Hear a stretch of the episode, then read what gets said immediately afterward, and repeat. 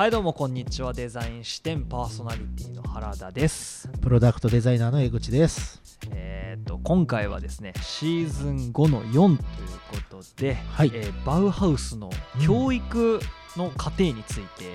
紹介してもらおうかなはいというところなんですけれども、まあ、実際バウハウスってどういう教育をねもう。されていたのかっていうところですよね。まあなんかその前回までの流れで実際にその、まあ、どういう目的であったりとかどういう理念を持って、まあ、バウハウスってあの作られたのかうん。やっていかれたのかっていうところをまあエクさんに紹介してもらったんですけども、うん。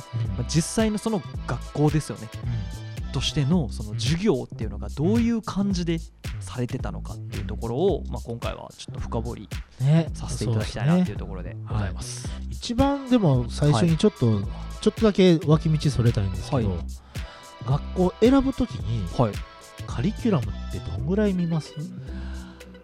どんぐらい見ました？あんま見なかった。えー、とそうですね。当時はあんまり見なかったですね。なんか入ってから見た。そうですね、まあ漠然とそのこういう授業があるんだなくらいはあ持ってましたけど。ー選択制やったんですか？えっとねまあまあ基本的にそのまあ普通の大学と一緒ですけど、うん。絶対に取らなあかん授業は基本的な軸としてあって必修があって、うん。でまあいくつかそのうちいくつか選択があってみたいなでしたけはいどただまあその一般教養うん。リベラルアーツに関してはうん。もう割と自由に選択してもよくへえてまあ僕日本の大学出てから行ったんである程度単位持って行ったんでなるほどね。ほとんど専門授業だけだったんですけどいや楽しそう。しんどかった。あれでもしリベラルアーツなんかあったら僕はもう多分力尽きてましたね。でも海外の学校って何て言うんでしょう。日本の学校みたいに優しくないからはい。卒業するの大変なんですよね。あもうむちゃくちゃ大変でしたよ、ねそうっすよ本当に。ね。そうそうそう。泣きながら徹夜しましたもん。なんかそういうのも、ね、あるんだろうなと思うんですけど、まあバウハウスはもう、あの多分に漏れず多分まあ楽しいけど厳しい学校だったと思いますし、まあそうでしょううねん、基本的にあの全寮制の学校だと思うんで、はい。うん。えっとね近所やからっていう理由で来る人もおるでしょうけど 基本的にやっぱそこに住みながらはい。生活するっていうところでまあでもその、えー、と特にその2校目のデッサウに建ってた建物っていうのは、はい、あの住むところもやっぱりまあグロピウスが建てただけあって、うん。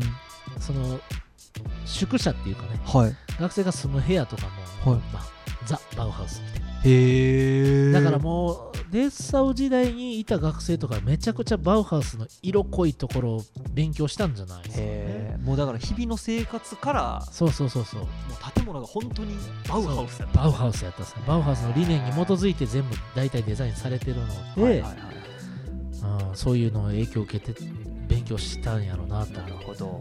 だから楽しいのは楽しいでしょうけど、はいめっちゃバウハウス色に染まっていくんでしょうね。うん。日々の行動とか考え方が。っていうのとまあそのその土地に住んでる人とかとの、まあ圧力みたいなところとかもあって、はい。あとやっぱりまあニューヨーク原田さんが行ってた大学とかはどうやったかわからないですけど、はい。やっぱ芸大とか美大って、うん。あーこんなん言ったらあれですけど変な人多いんですよ。まあ。ね。ね、そう。でそういう人だからこう大学のと隣の敷地のところに、なんかまあほんまにちょっと古い考え方持ってる人とかがいた時に、い、やなんかもう毎日もうこの現代においてあの高下駄で来るあの子なんなんとかね。ああなるほどね。あのマッキンキンのアフロで来るあの子なんなんとかね、はいはいはいはいはいはい。みたいな。なんかなんやったら上裸でずっと歩いてる 夏場ずっと歩いてる人とか家の前通るの嫌やわみたいなこととかもあったかもしれない。なるほど。うん。いや静かに暮らしたいん。やうん。やけどちょっとなんか毎日なんかリコーダー吹きながら来てる学生あの子何したいのみたいな理解を得られないことも、バウハウスにも絶対あったんで。はい。なぜかというと実験しまくりやから、はいはいはいまあそうですよね。そう、うん。実験しまくりやし、うん。そうそういうところでやっぱりなんかまあ学んでる子ってやっぱだんだんバババウハウスにそんな子はおらんかったと思うんですよ、はい。その見た目身なりからうんうんうん激しくなっちゃってる人とか、ね、でも日本の大学ってやっぱそういうコーラもいっぱいおるんで なんかそういうのとかを見るとうーんとかって、まあ、地元のねこう理解を得るのに時間かかっちゃったりとか、まあ、世の中的にそんなお前ら何浮かれてんねんと思ってたところもあったかもしれないし、まあ、なんともそれ言えないんですけど、はい。バウハウスはそういう場所ではい。で、まあ、バウハウスのカリキュラムねちょっとずつ紐解いていきたいんですけど、はい。これ僕が行ってた大阪市立工芸高校っていうところと、大阪市立デザイン教育研究所っていうところは、はい。結構バウハウスっぽい教育カリキュラムやった、特に工芸高校の方ははい。1年生2年生とかで結構ね基礎的なことを教えてもらうんですけど、はい。シルクスクリーンやったり彫金で例えば真鍮の板をこうやって糸のこで抜いて曲げたりしてサンドブラストでそう艶消しに金属やったりとかマスキングしてとか。高校生で。そう。はいすげえ。そう。そうなんです。すごいですね。だからめちゃめちゃ現場というか。そう。めっちゃバウハウスっぽいことをやってんなと思って。であの学校も古いんですよ。はい。工芸高校も多分ねもう90年ぐらいの学校かな、うんうんうん。バウハウスと大体ちょっと時を同じくしてぐらいに作った学校で、ああなるほどねしかもねこれあの安倍の大阪の安倍のにあるんですけど、はい。校舎がすごい本館の校舎がかっこいいんですけど、はい。バイマールのはい。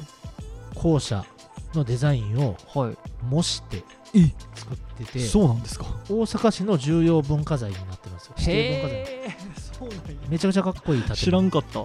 ぜひこれ聞いてる人いたらまた Google とかで調べてほしいんですけど、工芸高校の校舎そういうところ。だからバウハウスの影響めっちゃ受けてるなるほど。んですね。はいはいはいでじゃあまず、えっとね、修行の範囲っていう項目があって、はい。まあ、今で言うと多分まあコースみたいなもんやと思うんですけど、うんうん A 建築芸術。はい。B 絵画、うん。C 彫刻です。つまりまあ建築学科うん。ビジュアルデザイン学科、うん。プロダクトデザイン学科みたいなもんなるほどなるほど。はい、でそれらすべてに、うん手工芸的諸分野を含める。つまり、はい。この3つのコース行くんですけど、はい。この3つのコースの外側に手工芸分野っていうのをはい。どれか1個取らないといけない、この後出るんですけどどれか1個取らないということででまあこの例えば建築インテリア、でグラフィックデザイン、ん。プロダクトデザインってこの3つの、えっと分野に分かれる。いわゆるまあバウハウスのあのパンフレットのうん。星3つのところでいくと今の教育課程の分割とはい。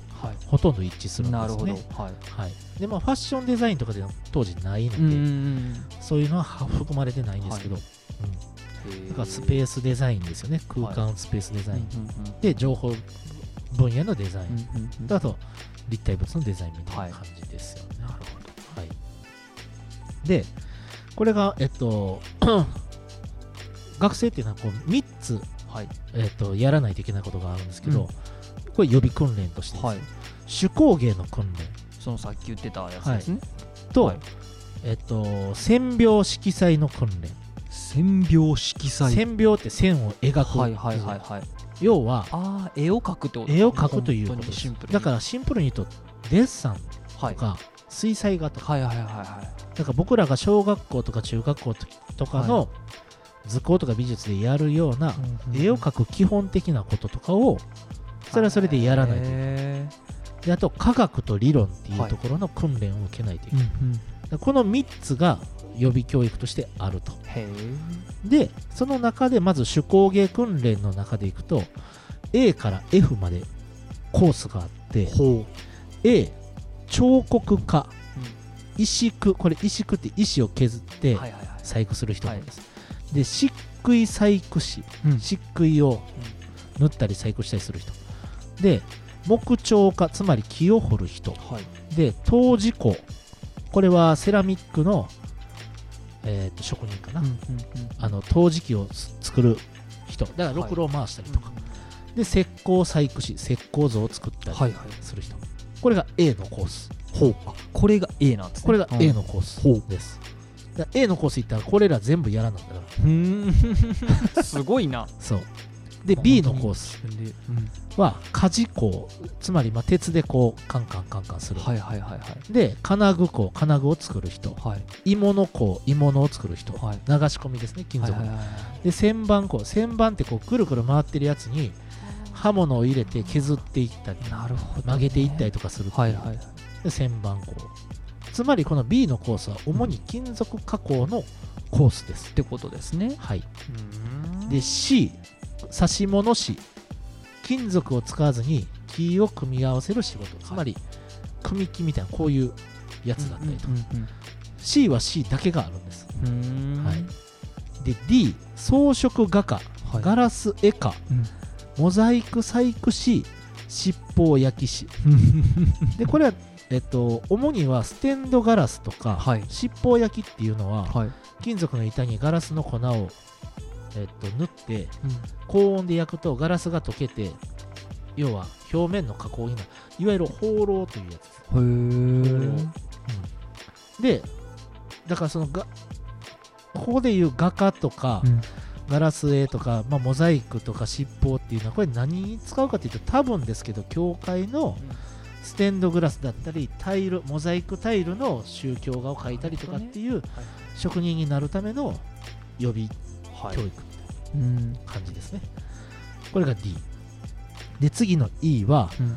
銅版画家木版画家石版画家。これ石の版です。うん。かっこリトグラフリトグラフって、うんあの中野市美術館行ったらリトグラフっていうのいっぱい出てくるんですけどリトグラフ何かって言ったら、はい。石の版で印刷することなんですね。うん平たく言うと。それはリトグラフ。はい。で美術印刷工。はい。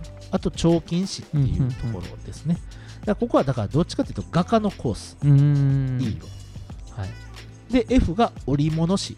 つまり織物をする人、うん。まあえっとラグだったりとか、はいはいはいはえっと椅子のシートだったりいうんっていう。まあ布布。布系ですね。はい、うん。この ABCDEF っていうのがあってうんうん。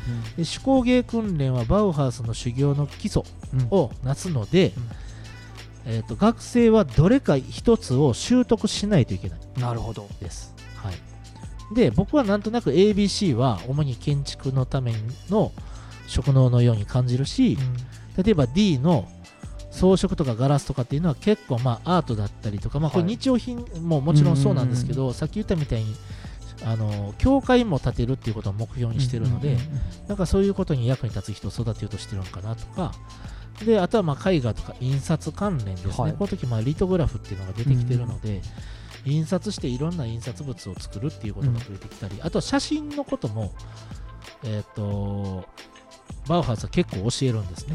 写真の撮り方だったり。はい。バウハウス出身の方とかも結構いるんですけどもなんかそういうのだったりとか。であとえっと F はまあ衣服とか、うん。あとそのラグとか。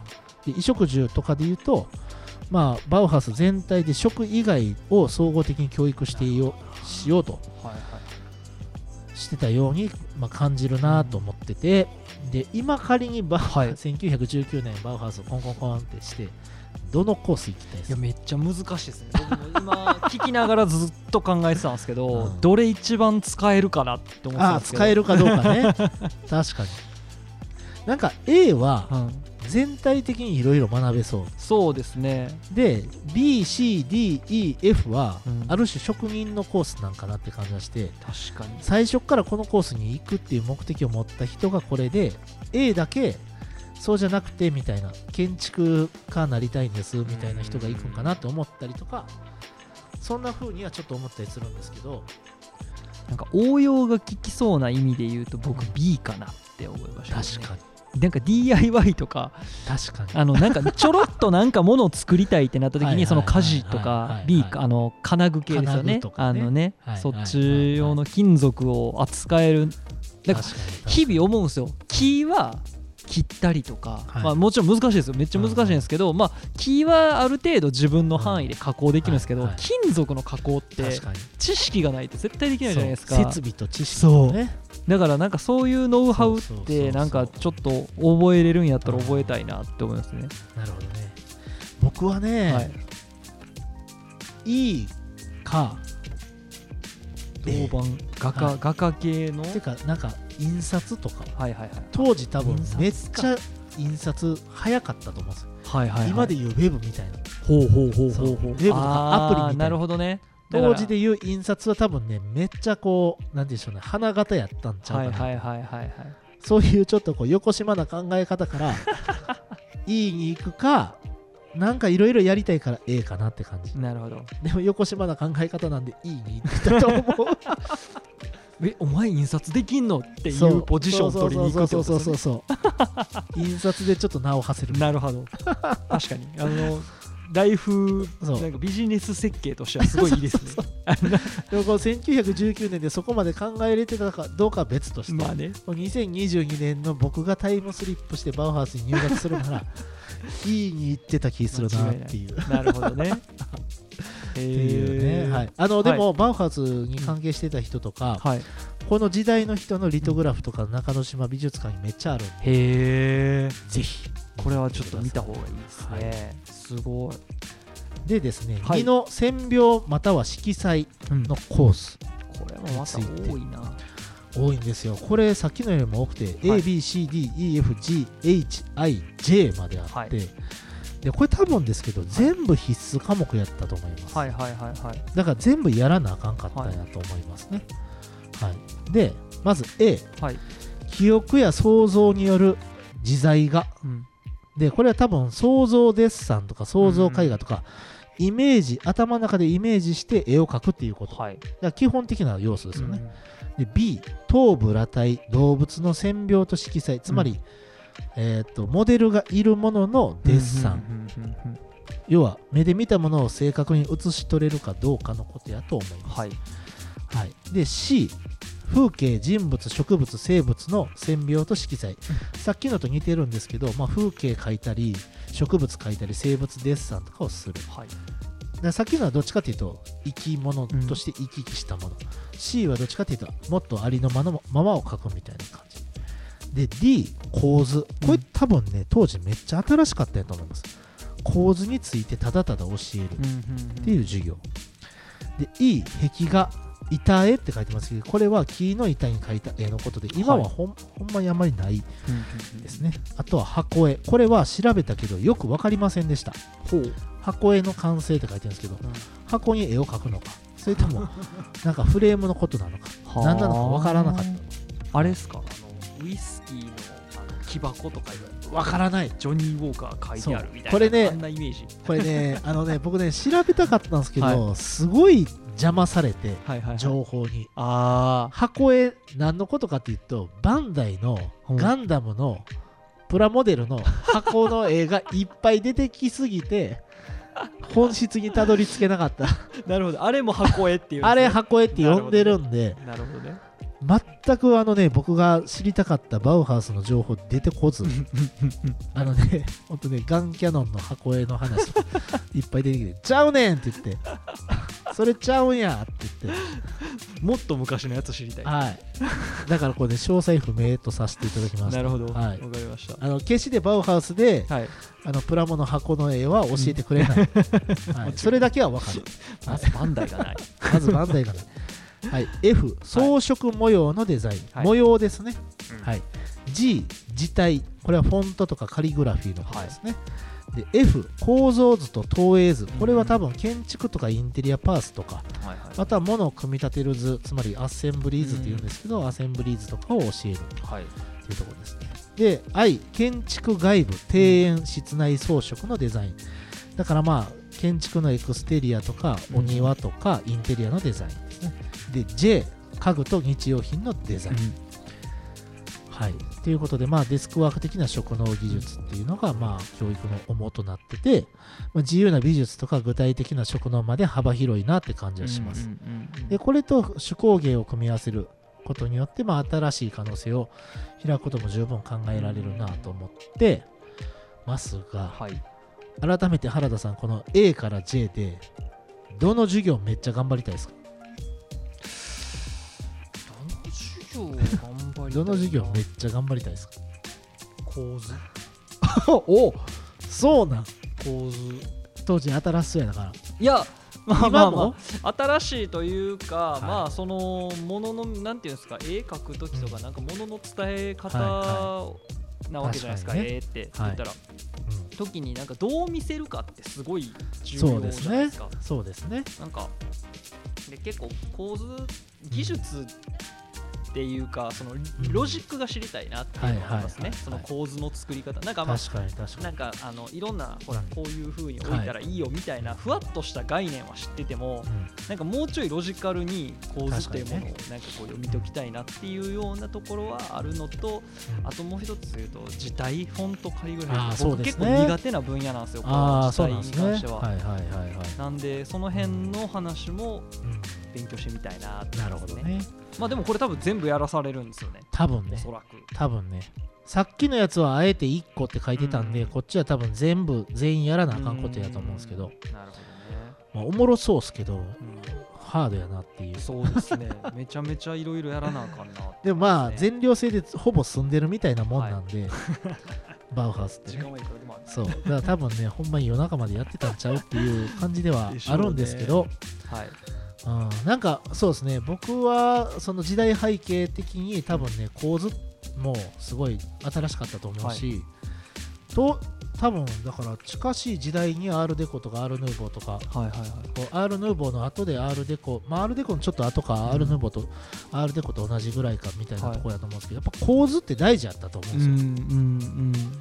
でそのリトグラフっていうかいわゆるまあポスター印刷に対して、はい、多分そんな当時コストってめっちゃ安くなかった、うん、今みたいにこう DTP っていうかね本当にプリンターからデジタルデータがピャじゃなくて版をこうやって自分で彫るとこからやらなあかんかったわけで、はい、じゃあ1個の絵に対する思いとか、レタリングに対するフォントですよね。レタリングに対する思いとかめっちゃなんですかね今と全然比べ物にならんぐらい重かったと思うんですよ、今でも大事ですけどそんなレベルじゃなくて1個版を起こすということはみたいな話やったはずなんで、だ構図とかカリグラフィーとか、めっちゃ多分大事やったかなって気はしてて、だからこの ABCD は基礎訓練みたいな、で E からえっとそうですね。J までが専門分野っていう分け方かなっていう感じはしてて。それとさっきのそのガラスとかえーと、鉄だったりとかっていうのを組み合わせて、はい、すごい人がいっぱい出てくるんやろうなって感じはしました。なるほどね、はい、で科学理論の訓練。3です。おもろいのは。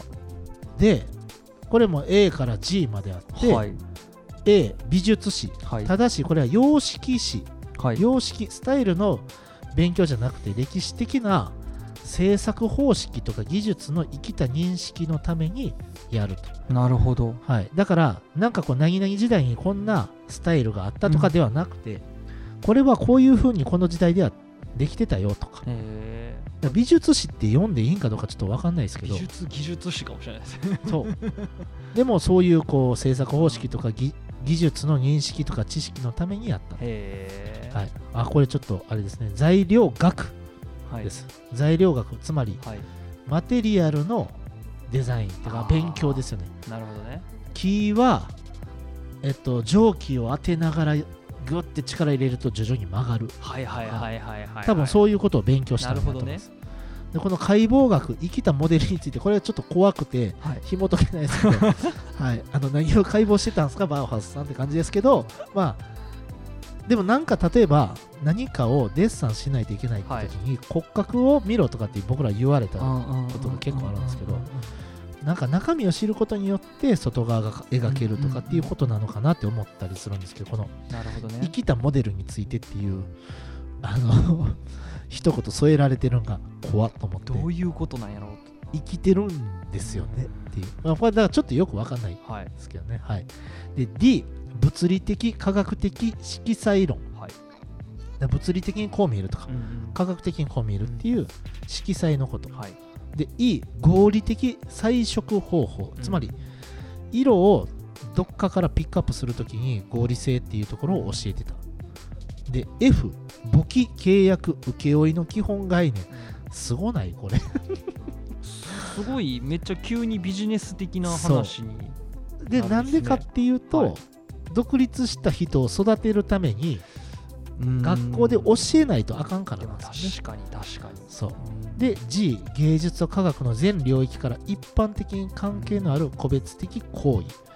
だからまあこれはなんて言うんでしょうね先生とのフリーディスカッションなのか分かんないですけど、はい。なんか芸術と一般これ何の関係あるんですかみたいなこととかも、あまりに多い質問とかここでまとめて答えるとかそんなんかもしれないですけど、うん。なんかまあ興味深いなって思うのはこうデザインスタイルについて教えたわけじゃないですよね、うんうんうんうん。うん。まあ、そもそも一番最初は教えようと思ってなかったのかもしれないしで芸術そのものは教えられないっていう基本方針があるので、はいはいはいはいなんか美術史って言ってるけど実際には工業史みたいなものだったのかもしれないし、あとなんか簿記とか契約のこともきっちり教えてるっていうのが、なんかまあ今のデザイン教育ってこんなん教えてくれないじゃないですか。確かに。めっちゃ教えてほしかったですよ。簿記とか契約のこととかね。あのアメリカの大学ではありました授業で。えあの見積書の書き方とかあのほんまに手数料の乗せ方みたいなパーセンテージはどうやってつけるかみたいなのとか。なんで日本の学校これ教えへんねやろっ分かんないですけどね。まあう僕の行ってた学校はほんまにそのうん。まあこの話聞きながらもそうですけど、はい。割と思想的にはそういうよりやったんかなっていう感じはしますけどね。うん。なんかねそうそう僕行ってた学校はバウハウスっぽかったけど、はい。簿記とか契約は一切教えてくれなかったです学問として別のものって感じしますもんね。ね。ん。そう。数学の話だし。だから結局分かれてったんでしょうね、うん。それはそれで専門家が出てきてみたいな、いやーでも教えてほしかったな。独立独立する気当時じゃなかったけど。知ってたらね。こんなことなら。知ってたらね。こんなことなら。さすがに僕も簿記まではやらなかったですけど、はい。ただまあ書類の作り方とか契約書の書き方みたいなのとかは授業でありましたありましねた。うんいやーでもこれちゃんと簿記勉強しようと思ったら今やったらねほら大原とか行かなあかんわけじゃない。ね。ありますね。専門学校。そう。いやーではい。も大原に行くお金も時間もないわと思って。基本的なことだけでも教えてくれてたら確かにね。僕の独立して最初の3年大変やったかな。特にね今そう。今確定申告シーズンなんで真っ盛りなんでね。ね。まあもうこれ公開される頃にはもう終わってないとあかんと思いますけど、はい。だから今はでもねあのあの話変わりますけど、税務署行ったら税理士、あの税務署の職員の人がはい。まあとりあえず教えてはくれます。ああ、そうですね。優しいですね。はい。っていうね。なるほどね。何。の話だっけ はい。でねはい。あのこれは修行の区分っていうはい。コーナーがあって、うん。ページがあってですね、はい。これはまあ今でいう学年のことかなと思うんですけどうんうんうん1徒弟のための家庭。つまり、まあ、通常の学生ですよね、はいで2職人のための家庭、うんつまりこれはティーチングアシスタントみたいななるほど。だからいわゆるまあ助手かなう。で3若親方のための家庭つまりこれはまあほぼ独立に向けたうん。プログラムですよみたいななるほど。で個人個人の教育は全体のプログラムと各楽器に新しく立てられる労作配分計画っはい。ていうのがあってこの労作配分計画っていうのはめっちゃ大事らしいんですけど、はい。この労作配分計画の枠内でうん各親方に判断を任せられていると、なるほど。で研修者にできるだけ多方面の包括的な技術的芸術的訓練を与えるために、労作配分計画うん、は未来の建築家画家彫刻家たちが皆他の家庭の一部に参加できるように時間割が組まれるうん。つまり、えっとこの労作配分計画っていうのをきっちり立てないとうん。ああの授業受けれなかったとかはいはいはい。この単位取ってたからこれできなかったということはないようにうん。時間割が組まれますよ、なるほどね、だから学校側がめっちゃ頑張って時間割組んでたってことですよね。すごいですね。そうそう。であとはこれちょっと推測なんですけど、おそらくまあバウハウスから行った学生を使ってうん。工房はそれによって商品を作ってそれのビジネスをいわかんないですけど、はいある種キックバックバウハウスにしてた部分があったと僕は思うんですね。それによっていずれえっとなんですかね運営自体がサステナブルになるっていうことを目論んでたんやと思うんですよ。学校側に資金をプールどんどんしていって。ちょっとなんか有事のことが起きたりが学生がけえへんくなったとしても生き残っていけるようにそのやってったんじゃないかなっていうふうに僕はうん思ってます。な。るほどね。はい、で、はい、ここでどんな人だったら入学できるんですかはい。の話うん。です、で入学の許可。はい。その条件と学費。はい。学費。来ました学費。学費。い 気になりますよやねめちゃめちゃ気になりますよ。ここまでやってもらってってい。うので、今のまともな感覚でそ考えたらう結構結構やばい。そう。これだって結構いい学校ですよね。いやいやいやいい学校ですよ。はい、私目が入れるんかなと思ったりするんですけど。ほんまにね。でもね、はい。これはあの入学許可の条件について話すると、はい。バウハウスの親方会議。まあだから学校で言ったら教授会プラスえーとまあ、職人会、うん職人の工場長会、はい。合同会議みたいなものです、によって、まあ、基礎が十分やと認められるこれ大事です。貧困法制な人物。つまり素行不良はダメなんです。何をもってなんでしょうねこれ。だから予備訓練があるからじゃないですかね、はいはいはいはい。予備訓練もあるしまあその人を見てとかっていうことだと思うんですけどうん。そもそもなんかいやーちょっと戦争僕行かなかったんですよねとかでなんでなんていや怖かったんでとかっていうことかもしれないし。もちろんでも怖いのもちろんそうだと思うんですけど、でもなんかその何かしらめちゃくちゃ大きな問題がある人とかではダメなんですよ、うんだけど多分ドイツ人真面目な人たちが多いんで、う基本的に多分僕は OK だとなるほどね。思いたいし、その中で誰でもうん。年齢や性別に差別うん。関係なく教室が許す限り受け入れられる。なるほど教室が受け入れる入れる限り入れようぜ。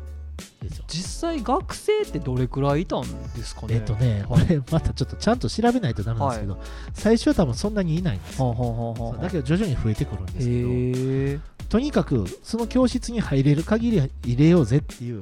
なるほど、ね、定員とかないですよ。概念がそもそもないそう。定員割れとかもないです ないんです。そんな設計がないんです。なるほどね。はい。そういうことか。そう。で授業料は年額180マルクである。マルク出ました。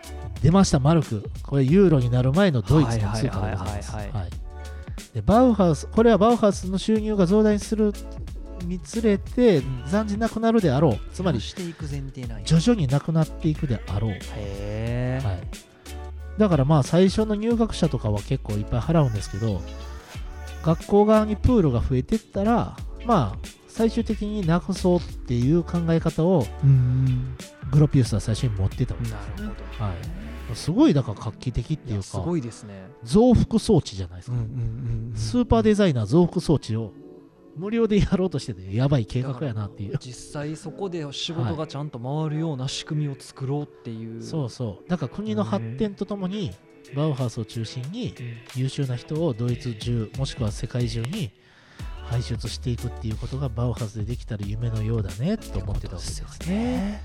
はい、で、まあ、最初の入学金を20マルク納めないといけないので、はいはい。えっと、1年目は200マルクですよねはい。合わせて。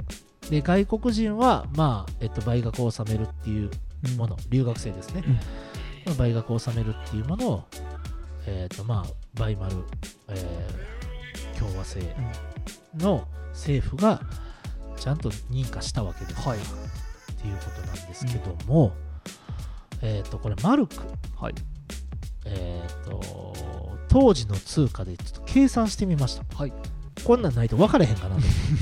でこれまああの僕の計算が合ってたらの前提でいきますね、まず第一次世界大戦前1マルクは約50銭。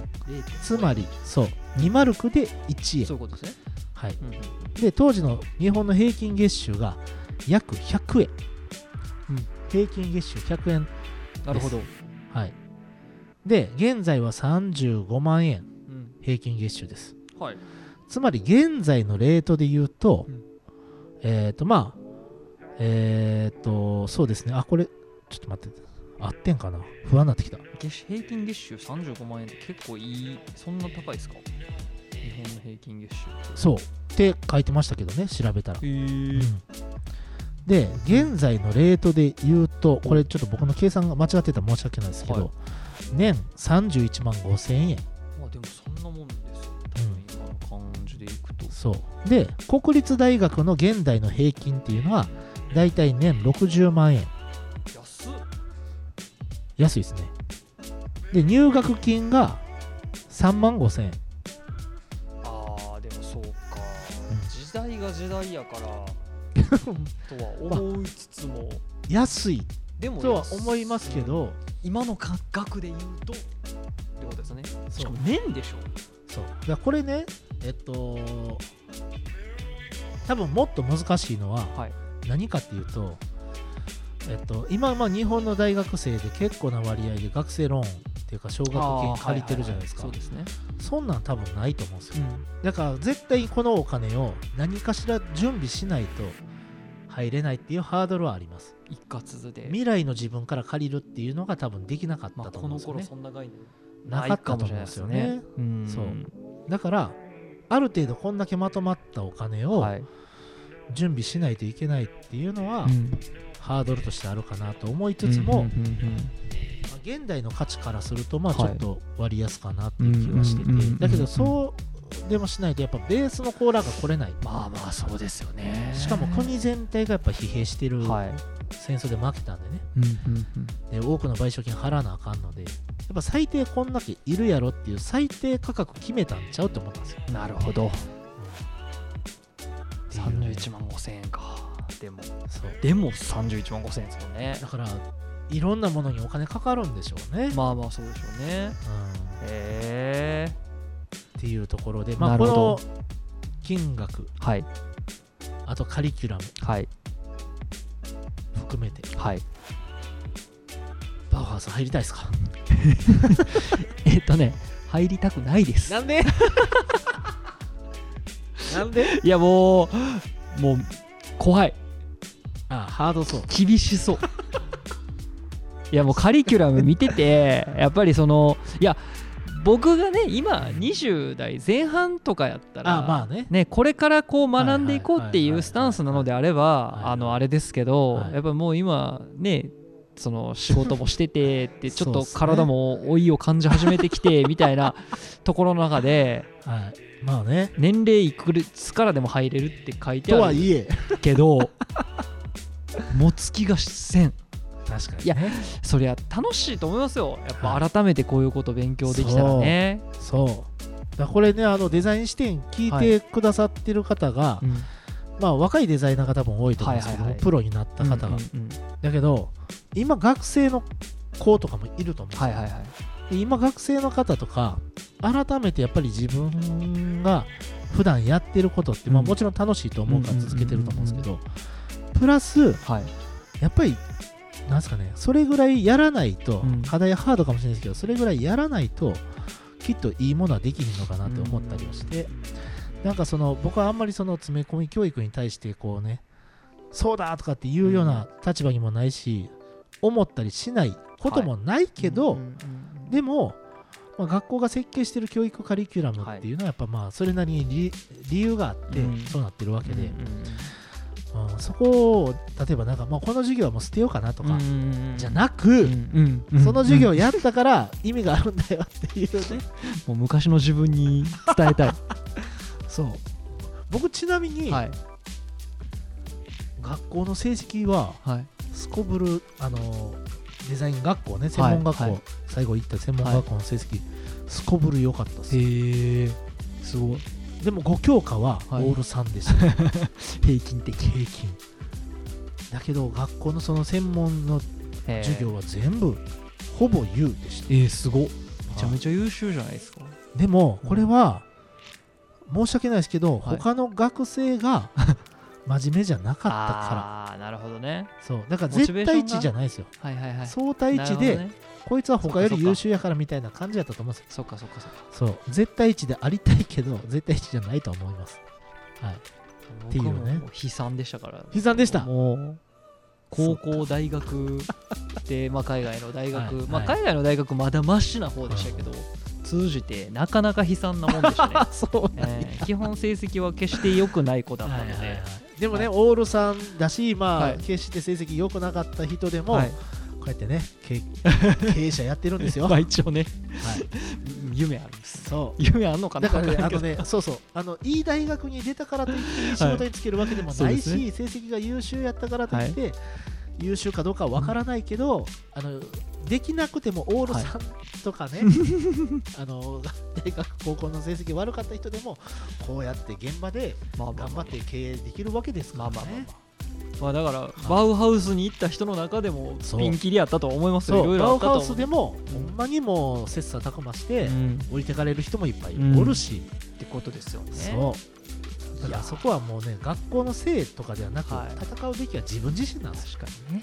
そう。だけど僕はバウハウス入れんやったら入りたい、まあ今からでもね学べる今からでもうん、なんかなんやったらこのね簿記と契約と請負いだけはい。ここだけ単位払っていきたい。いやそれ それ大原で。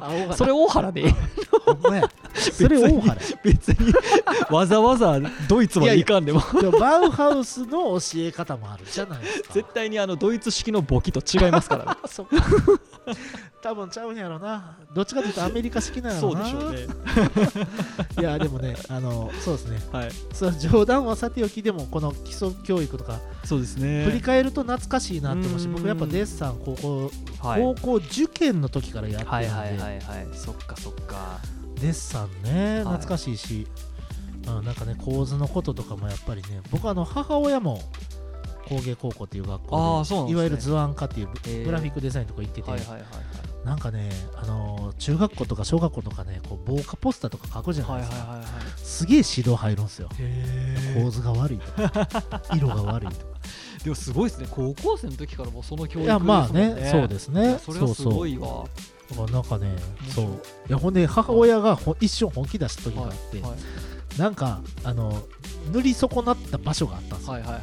塗り損なった場所これで全く同じ色塗るのめっちゃむずいんやけどどうしたらいいって言ったら貸してみって言ってはい。全く同じ色塗ったんですよ、すげえ。